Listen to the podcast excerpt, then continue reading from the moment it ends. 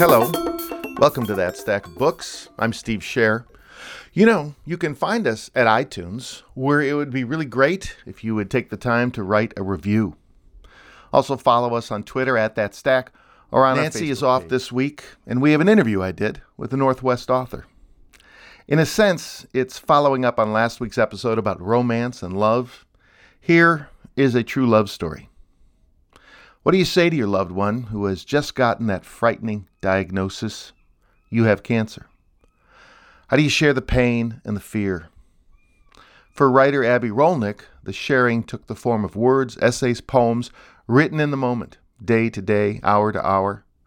Cocoon of Cancer is a collection of those moments between Abbe and her husband, Jim Wiggins, an ecologist this is an unintentional book. I never intended to write it. It happened um, not by choice, but by um, circumstance.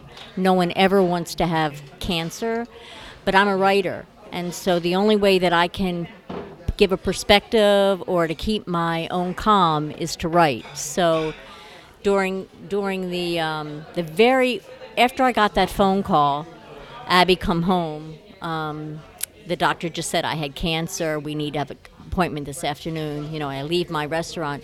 In that appointment, I had my journal there, and either I had the pencil in my mouth because I was so nervous, or I, I didn't want to. Def- I, I needed to hear everything, I needed to be present, and I needed to give my strength. But I was so emotional that I wrote a poem, my, the very first poem of the book, and that's the only way I could I could do that is to um, keep my mind going, my heart flowing, and not interfere um, with, with, with what the procedures were. Um, and I found that because I do get up early in the morning and I do write, and I leave Jim a note every day for the last seven years of when I go off to work, he wakes up to a note. That's what I did. Would you read a little bit of it? I do you need your glasses? I do need my glasses, and I do read fast. So so we're in the oncologist office, and I'm sitting on the sidelines, um, avoiding seeing the procedure to keep from fainting. I'm a, I'm really chicken. Anyway, so this is what I wrote. I love Jim Wiggins. I love Jim Wiggins. I love Jim Wiggins. I love Jim Wiggins. I don't want him to die. I want to live with him forever and be the best wife, friend, and lover. I want my life to be entwined with his blue eyes, his soft hands, his exuberance with nature, his passion. I love the way he loves me. I will not be selfish. I will give all that I can. I will write and touch others' hearts for him. I'm here to give more love. I'm a conduit of joy. I will not suffer. I will enjoy and give Jim all my humor and my crazy bits of wisdom. I will keep our connection. I might be scared, but fear isn't anything to be ashamed of. Fear makes me grow, if not taller, then deeper. My heart expands with the L words love, like, listen, luck, and laughter. I place a pen between my lips so I, don't, I won't offer my thoughts when Jim is listening or talking to the doctor. I want to scream my thoughts, but I smile, pretending I can find the humor, kindness, and grace. I want no regrets. I focus on keeping the calm as the storm swirls and to remember best intentions. Not an easy task to keep Jim comfortable. Lots of kissing. Why do you think that that nurturing emotion was one of the first emotions that came out for you? Well, it could be because I raised three kids. It could be because um, um, my heart was pulled that all I could do was know that it wasn't about me. It wasn't. It wasn't my needs that that in order to um, be present you all to be present and give love you have to really be quiet within yourself.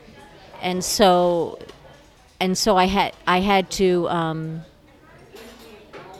see this as as um, something separate something separate from separate from my own fears. It, it, I had to separate that out because it wasn't going to get me anywhere. And um, I knew that, that the energy that I did have, and I knew I was going to need a lot of energy because cancer, that name is so broad and so big, and that you have to um, sustain yourself. Um, that I that I that I had to focus on that. That I had to look at Jim and know from all the cues that we've had for the seven years we've had together what was important to him, because he was going to rely on me, and I've been through a lot. I know I have broad shoulders, and so. Um, giving was my first thing because what else was there? Yeah, but you don't have broad shoulders. Um, well, proportionately, I do. I, w- was this your first experience with cancer? Um, my first um, real exposure to cancer, um, when I, you know, you in the peripheral, you've always heard friends having cancer. Somebody's died from cancer. Um, there's the fear of cancer. I mean, I've I've been, I've been. Um, when I was in college, I had a lump in my breast, and you go and you find that it's okay, but you don't know, and so n- no, nothing had touched me like this. Um, I've written about cancer in my novels. I've done other stuff, but I've never had that exposure. Ironically, during all of this, my mom came down with cancer as well. So I was I was sandwiched between my mother and my husband with cancer. Yeah, you were spent splitting your time. Yeah, um, in the beginning, my mom was mortified. I mean, she's an incredible woman, and she fell in love with Jim when I fell in love with him.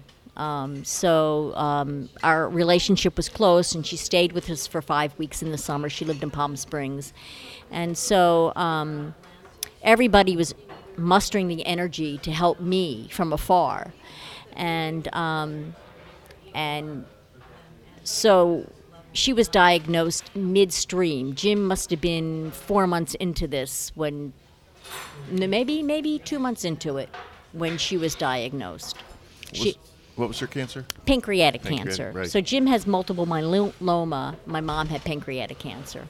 So um, in between, I was really blessed that that Jim's brother could watch Jim after certain procedures, and then I would time my visits to go down and visit with my mom based on on that that on Jim's treatment. How have they? How are they?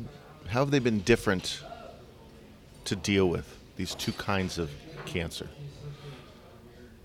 They're they're really different, um, and I can't speak to all the cancers. I can only speak to um, the age difference, which is one thing. My mom was in her 80s, um, and her cancer was a quick cancer, and pancreatic cancer is um, by the time you diagnose it, I was going to say quick.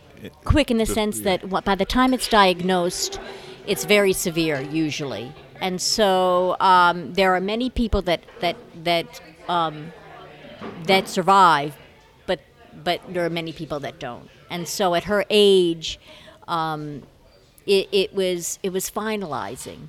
It was it was um, reconciling that this is her time. With Jim's cancer, it was more of um, we knew we had many procedures, many many um, things to overcome, many times of nurturing, learning to face death because it may. The odds were really against Jim in terms of where he was at, and he had. Um, the details really aren't important, but he had a um, genetic def- um, mutation, oh. and so that coupled with the level of multiple myeloma made his much more risky and um, but he was young young in the sense that he was in his 60s and healthy and so that puts you on the road to survive it says we're going to go for this and so then you have to be facing looking at what is your life at at that moment You know, you know, Abbe. I um, we have many metaphors for cancer: yes fighting the beast, i don't use that confronting it. You no use a phrase of cocooning, mm-hmm. the cocoon of cancer. What is that? well um, and why don't you use the other one? Well, battling, you know, there's. I don't believe in fighting. I believe in understanding and um, um, softening, softening edges. Um, the minute you have hate or anger or any of those negative thoughts, you you're creating. Um, you're wasting your energy basically and and for me when i the minute the minute jim was diagnosed we walked into the waiting room, and everybody around us, everybody around us was on some level of the same trip. And so I began seeing it as the, the other world dissolves around you. You are in this world. And in part, your world shrinks because this is the world you're, you're seeing. Um, patients that, that are getting the chemo, you're seeing the radiologists, the, the blood draws, and this is the everybody's doing the same thing. Hmm. But you're seeing stages and you're seeing older people, younger people. When we were at Seattle Cancer Care, there was people from Ethiopia, there was people from Russia, every color, every economics, and you're all you look in their eyes and we're all there. And but we're buffered because the, our job now is to heal. Our job is to, to stay strong and give compassion to the other people because we were sitting there. Um, I, I, there's many, many stories, um, but I use the metaphor of cocoon, and, and it's biologically wrong because, you know, you're thinking that a, a frog or a butterfly is going to come out of this. And Jim has a frog and a butterfly tattooed on his arms because he's a biologist. So when I use the metaphor, it's wrong, but as a writer, I stretch it. And so, but it, is, it morphs the definition. But what happens is everybody in there grows to love one another in those waiting rooms. They, they have a compassion. And um, and it, it's a choice to to um, give while you're in pain. It's a choice that you make. Um, there was one one couple that struck me in um, in Seattle Cancer Care, and they were coming. You knew that their dates were the same dates as yours, so they they were looking for a stem cell transplant similar to ours. We didn't know where they were in the journey. The cancer might have been different, but they were going for a stem cell transplant. So they were there at the same time with blood draws. We would see them later upstairs on the, um, I think it was on the fifth floor or sixth floor, and you wind up talking. And um, they traveled from a different world. They're, they were they were sitting there, and he was not thriving. He wasn't thriving at all. He couldn't keep weight on. He wasn't doing as well as Jim. And the mother and the daughter were there. And I wrote an essay and I handed it to them. And all three of them came over and hugged me and thanked me. And then a month later, you didn't see them. And so all you can do is give what you can at that moment. And, and really, that's where it wasn't just about Jim and me, but it helped us understand. Um, I get it broke down prejudices. It broke down the world. The world doesn't just stop, even though we were in that insulated world. That's why I said it expanded at the same time. Um, so that I, that cocoon transformed us in, in, inside. You know, I mean, we were very welcoming people to begin with, but you could even welcome more. You can be more compassionate. Has that lasted? Very much so. How? Very much In what so. ways? How does that manifest? How does that manifest? Um, first of all, Jim Jim is doing really well right now, but I still believe we're in that cocoon because the idea of just yesterday, Jim went to get his blood draw.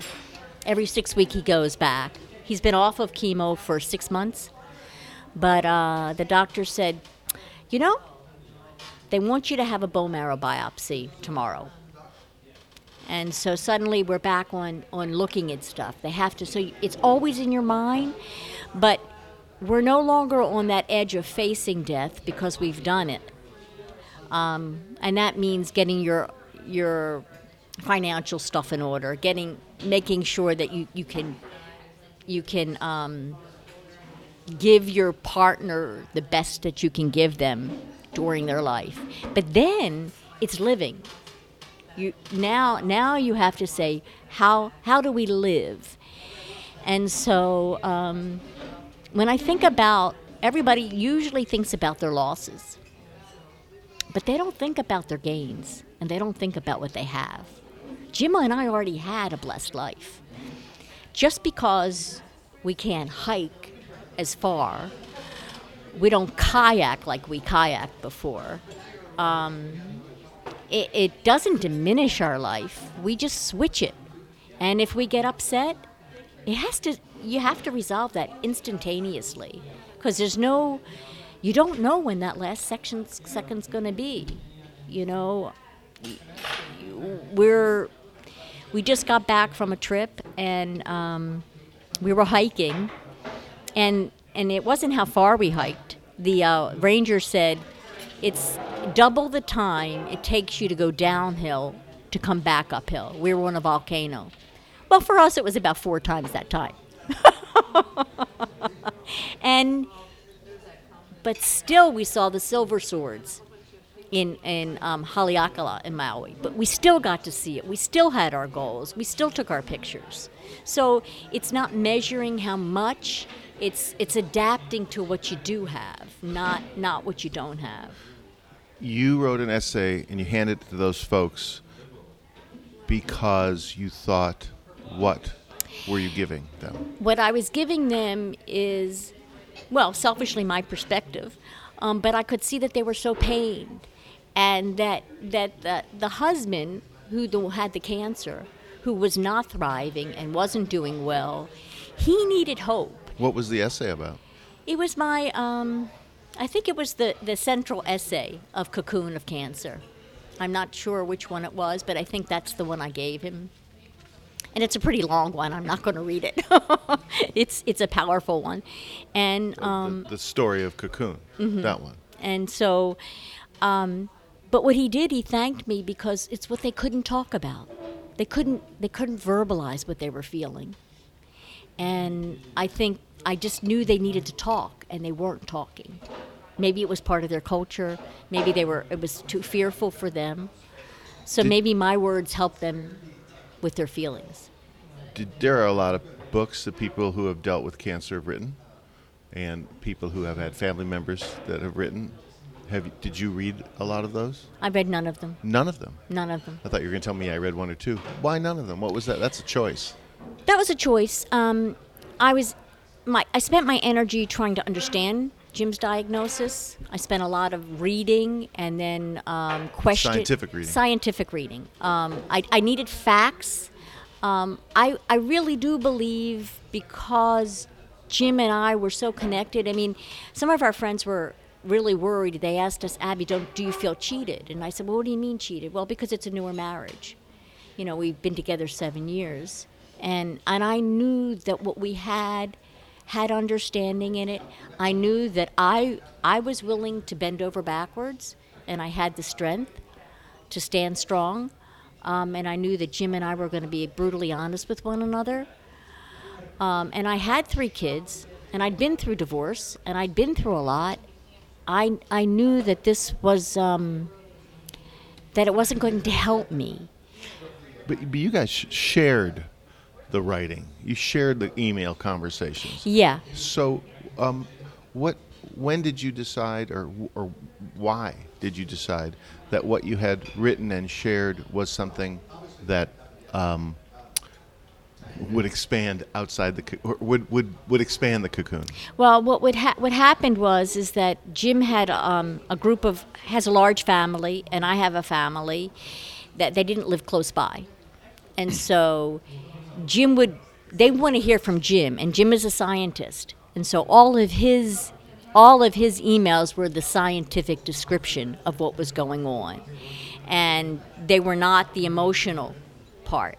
And so we realized, and this is pretty much, I think we were almost through at Seattle Cancer Care when it looked like, wow, there's a lot of information that we've been writing back and forth. And, and all of my essays for the seven months that we'd been there, and Jim's that maybe somebody else can deal with. Maybe somebody else will benefit from this. And so at that point, so the book is in real time. It's it's at the moment. It's not reflecting back. So this conversation you and I are having are me reflecting back.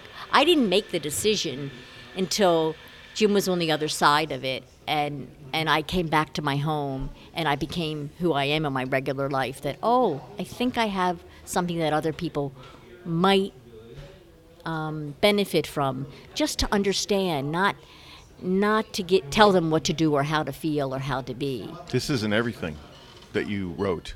No. This is this is the parts that you thought would be most useful, and also I imagine. Well, what else? What'd you leave out?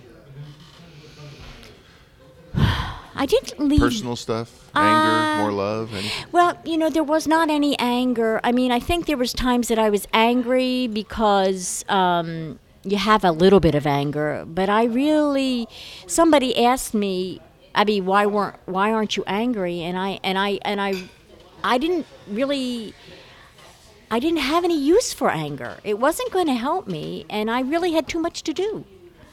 Um, you know, you have friends and family that are willing to step in, but really, you need to conserve your energy. So I didn't have more of anger. I think there might have been more love stuff there, more gushy stuff that people shouldn't see. Um, although I do share a little bit of it there. I mean, I have to say that there's a few things in there that are that are um, show the tenderness that we have between each other that existed before. But I think um, but you're not embarrassed by it. I'm not embarrassed by it. No, I mean, I mean, to, to share it. I don't mean embarrassed. no, no. I, I, I think one of my rules is never do anything you're going to be embarrassed about. so, you know, I'm not embarrassed to share it. And I'm, I'm hoping that people will um, n- follow, find a way within themselves to, to share that intimacy. Yeah. So, so Jim Wiggins, you know, you're, you're sitting here. We're talking about you. so I got, I just got to. I'll ask you one thing. Go for it. Cocoon of Cancer. The subtitle is an invitation to love deeply. How did you accept that invitation? I wasn't prepared to talk. um, I guess you have to know Abbe. She has a lot of love. Um, and she shares that, as she was saying before, with strangers. I was quiet. Uh, although I did do a few fist bumps with people, some eye contact, smiles. We're in the elevator and she's cracking jokes. And I'm quiet. So Abbe's the one that loves deeply. I do too, but she shares it. And she's sharing it with this book. What is cocoon of cancer? What does that mean to you? That metaphor. Or if it's not a metaphor, perhaps. I don't think it's a metaphor. I mean, it's it's. As a biologist, I know what a cocoon is. I mean, I have a butterfly tattooed on my arm. They come out of cocoons. Um, I think that it. You truly do get into a, a family, and that family is the cocoon, the protection. When you have it, um, and it isn't just the family members that share the cocoon with you, it is the people that we meet, whether it's at the North Puget Cancer Center in Sedro-Woolley, where I started for four or five months, or for the six months we spent damn near every day at Seattle Cancer Care. Um, and uh, you do create friendships and bonds because we're all in the same place. So it is it's a cocoon that you cannot get out of. Although I hope I can get out of it. But I don't know if I can. What part do you want to get out of? I'm in complete remission. Um, but as Abbe said, tomorrow we go in for a biopsy. And I'm looking at the doctor and going, why do I need another biopsy? They hurt. They Oh. Poke a needle that's hollow into your hip bone and suck out some bone marrow. Sounds horrible, and it is. And, uh, you know, I'm starting to think, gee whiz, you know, I think I'm through this. But I'm not. I asked the doctor, Dr. Matthew, how long am I going to have to be given blood? So they checked for, quote, the M spike. And he said, You'll come back every six weeks for the rest of your life. So we will remain in that shelter of a cancer family. Mm-hmm, And I wish everybody luck. They don't want to. They don't want to be where I am. but it's not a burden. It sounds a little like a bit of a burden to be in that cocoon. It's a little niggly that kind of sits back in there. Um, yeah, little niggly. It's that, it's that squirming inside the cocoon, huh? uh, yeah. Uh, but I don't think about it per se. Um, my back's broken in five places. It hurts. I'm three inches shorter, and my toes tingle. And his eyes are beautiful. Wait, was that part of the cancer? Yes. I have neuropathy. Oh, that's right. And the cancer was it disintegrated a bunch of my bones and broke my spine.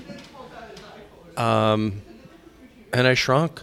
I have to rehem all my pants. Good thing I'm short. Anyway, Yep. All right. Last words. What do you What do you want to make sure people know? I, I, I believe that um, cancer, which is a scary word, death is which is scary, but I think the more important is thing. I think that really people need to start learning how to live all the time, and so that I was really scared to have this interview. You know, because I was so passionate and cared so much that I really want people to understand and feel and um, and I don't want to fail. Isn't that funny? Because what I'm really scared about is is that you know, of course, the bigger things, but um, but but I but my my mantra to myself is always you meet somebody new. You never know what's around the corner. If you don't step out and deal with your fear or or take the challenge, you're not going to grow. And cancer is a big challenge. Um, being a, Seems like the biggest. it's the biggest challenge and i thought the biggest challenge was giving birth you know and i have three kids and you know and i'm still scared of the dentist. But i can do the bigger stuff you know and so i think that a, a, a- lot of it is before you're have that big one of of facing cancer or facing a chronic illness or facing your mom dying or your dad dying is maybe we should all just look at learning how to live from right from the beginning really count what's important so that we don't have to work so hard when we're in that cocoon. It just comes a little bit more naturally. So i really you know so I, I think that we're given an opportunity to, to really live the best life we can. And somebody asked me if jim passed would you have written the book? Would you still talk about this the same way? And i said absolutely. In fact i'd probably want to want it even more so because it has taught me so much given me so much and jim and i um, we are so blessed. We still are, and we are niggly. It's still niggly. It. I mean, the fear.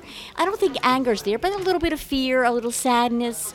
But there's a lot of humor in it because it, we can get pretty ridiculous with all of this stuff. I can. I can tell you thousands of stories of funny things that happen through cancer.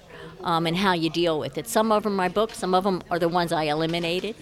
But um, but I really wish, you know, if people go away with anything, is they have a little bit of, uh, they have a lot of hope and more compassion, and uh, um, they can smile at their neighbor because their neighbor probably has had something tragic in their life too, and so um, it, it, it it's it's just a way of, of enjoying life more versus um, being angry with life. Cocoon of Cancer, an invitation to love deeply. Abbe Rolnick with Jim Wiggins. Thanks, you guys. Thank you. Thank you. That's the name of your second book. Funny things that happened through cancer. No. Abbe Rolnick is a novelist, essayist, and short story writer. Her book is Cocoon of Cancer An Invitation to Love Deeply. For links to their readings and appearances, you can start at our homepage, that's stackofbooks.com, or at abberolnick.com, A B B E R O L N I C K, or on her Facebook page. We're back at the Bryant Corner Cafe on Tuesday, February 23rd, 2016, to record the next episode. That's just in case you are listening to this in the future. I thought I'd better put in the date. Join us there at 3:15 for a lively discussion. No, it gets lively. Half price cookies, everyone gets on a sugar jag and starts spouting off about the great books in their stack. Thanks for listening.